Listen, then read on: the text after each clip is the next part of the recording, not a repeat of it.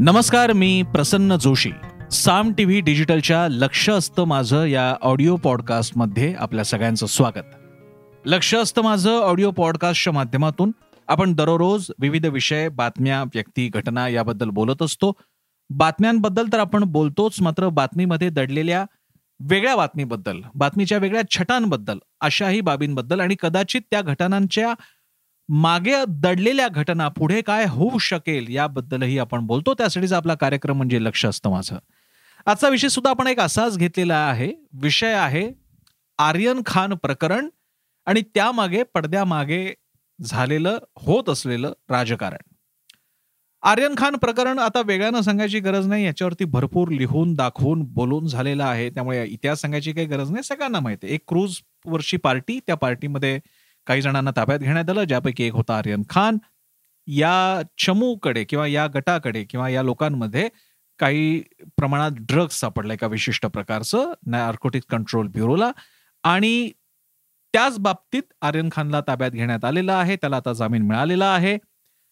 हा तपास करणारे अधिकारी समीर वानखेडे. समीर वानखेडेंच्या बाबतीतले नवीन नवीन खुलासे आले. त्या बाबतीत तेही आता थोडेसे अडचणीत आहेत. त्यांच्याबद्दल तपास तपास सुरू आहे महाराष्ट्र सरकारतर्फे.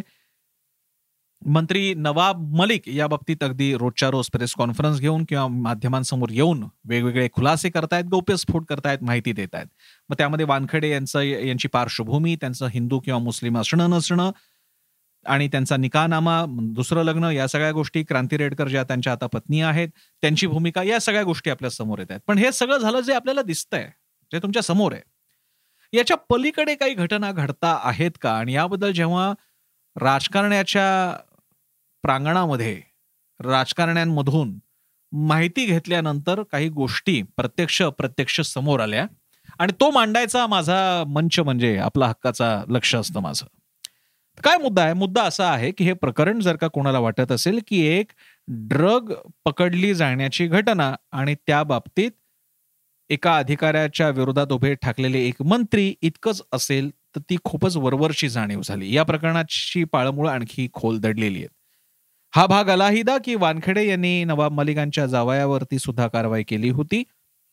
आणि त्यामुळे कोणीतरी म्हणू शकतं की नवाब मलिकांचा हा वेंडेटा किंवा काही एक प्रतिसाद प्रतिकार प्रतिसाद देण्याचा हा प्रकार आहे का? पण तो ज्याचे त्याचे आरोप आहेत ते ते पुराव्यांवरती सिद्ध होऊ शकत नाहीत. पण मुद्दा तेवढ्या पुरता नाही आहे. कारण तसं असतं तर नवाब मलिक एक इंडिव्हिज्युअल म्हणून बघावे लागले असते.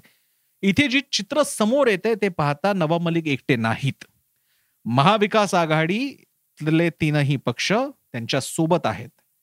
किंबहुना हे प्रकरण रोजच्या रोज समोर येत असताना त्याला वेगवेगळी वळणं मिळत असताना महाविकास आघाडीतल्या कुठल्याही नेत्याने या प्रकरणाला विकास आघाडीतल्या नेत्याकडून धक्का पोहोचेल असं काही वक्तव्य किंवा कृती केलेली नाही.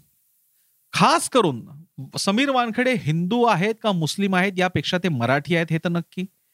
आणि त्यांच्यावरती टीका टिप्पणी करणारे नवाब मलिक आहेत. असं असून देखील मराठीपणाचा दाखला देऊन देखील शिवसेना या प्रकरणात पडलेली नाही हे विशेष आहे. आणि म्हणून महाविकास आघाडी सरकारची ही न बोलता नवाब मलिकांना समर्थन देण्याची भूमिका अनेक प्रश्न उपस्थित करते. हा झाला एक भाग. आणि याच्या पलीकडे काही डॉट्स आपण जोडत गेलो तर असं वाटतं की हा एक प्रकारे केंद्र आणि राज्य सरकारांमधला संघर्ष आहे का? हा एक प्रकारे दोन पक्षांमधला म्हणजे त्याच्यात भाजप आणि बाकीचे तीन पक्ष यांच्यातला हा संघर्ष आहे का?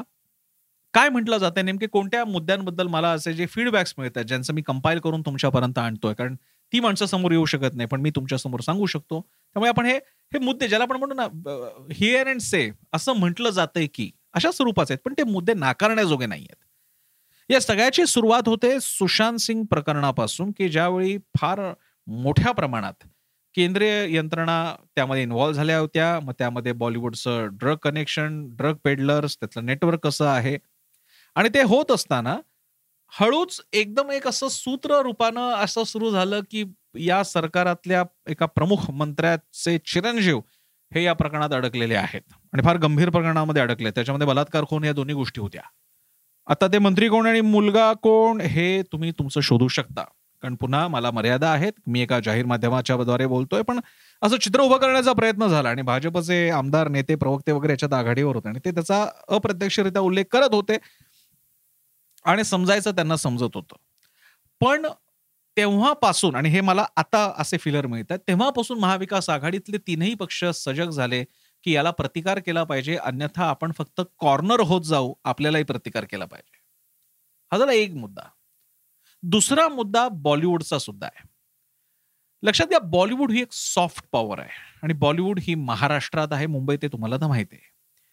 या बॉलिवूड जणू काही नशेने भरलेला आहे नशाबाज झालेला आहे आणि आपल्याला कल्पना आहे कंगना रनौत सारख्या अभिनेत्रीने तर बॉलिवूडचं चित्रण असंच केलेलं आहे की इकडे सगळेच असेत आता मग प्रश्न स्वाभाविकरित्या उपस्थित होतो जर का बॉलिवूड हा नशा बाजार असेल तर तो मुंबईच्या या महाराष्ट्राच्या राजधानीत चालतो कसा?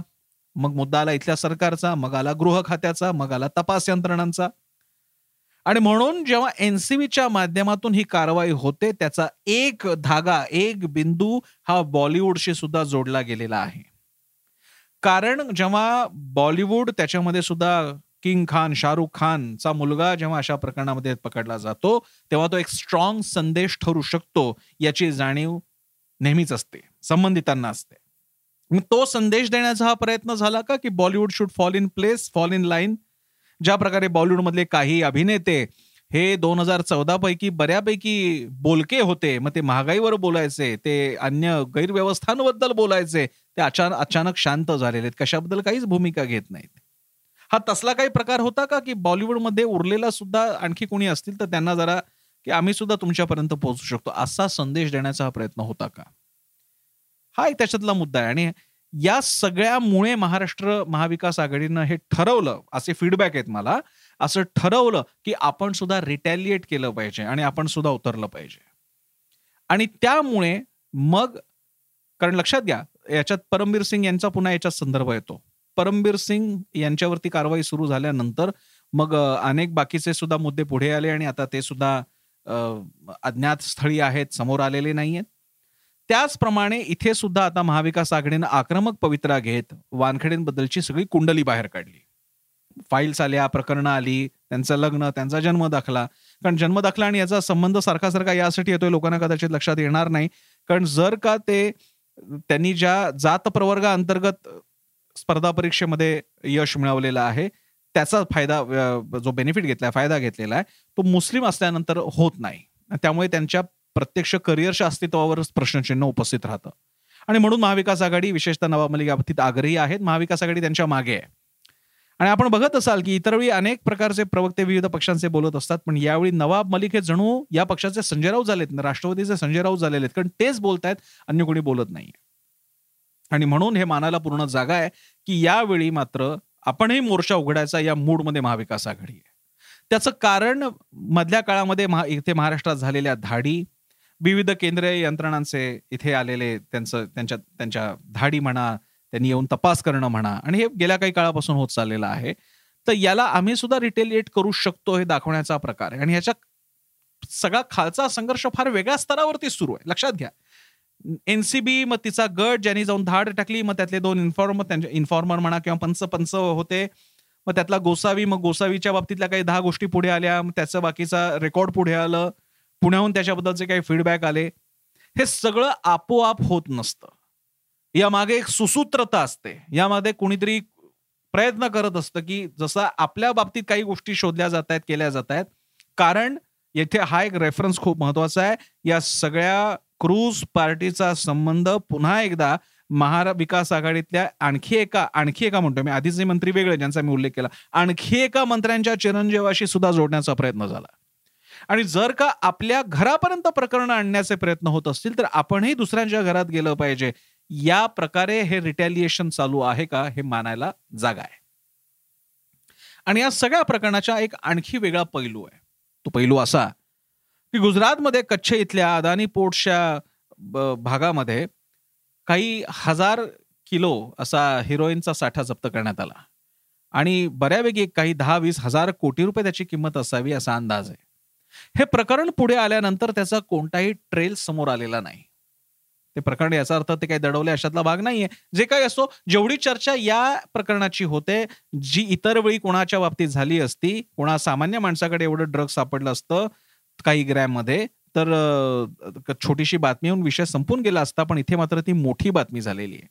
पण त्या तुलनेत काही हजार किलो जिथे हिरोईन सारखं ड्रग्स सापडलेलं आहे त्याची ना चर्चा ना वाच्यता ना काही त्याबद्दल स्पष्टीकरण. त्याचाही हा या बाबतीतला संबंध आहे का? दोन सरकारांमधला हा जीवघेणा सत्ता संघर्ष आहे का? प्रतिमा मलिन करण्याचे काही हे प्लॅनिंग आहेत का? आपण फक्त अंदाज बांधू शकतो. मात्र वरवर घडणाऱ्या घडामोडींच्या पलीकडे सुद्धा असतं अर्थ अन्वयार्थाचं गहिरं पाणी तिकडे तुमचं लक्ष वेधण्यासाठीच आपला हा कार्यक्रम लक्ष असतं माझं. हा एपिसोड तुम्हाला कसा वाटला मला जरूर सांगा. मी फेसबुक इंस्टाग्राम ट्विटरवर आहे. तुम्ही तुमच्या सोशल मीडियाच्या माध्यमातून मला टॅग करून तुमच्या कमेंट देऊ शकता. साम टीव्ही सुद्धा फेसबुक इंस्टाग्राम ट्विटरवर आहे. युट्यूबवर आमचा चॅनल आहे. तो सबस्क्राईब करा. आमची वेबसाईट आहे साम टी डॉट कॉम आमचा ॲप आहे. ते मोबाईलवर डाउनलोड करा आणि आमची वाहिनी म्हणजे साम टीव्ही तुमच्या टीव्ही सेटवरती नक्की ट्यून इन करून घ्या. रोज पहा वेगवान विश्वसनीय विविध बातम्यांसाठी. कारण साम टीव्ही म्हणजे सामर्थ्य महाराष्ट्राचे.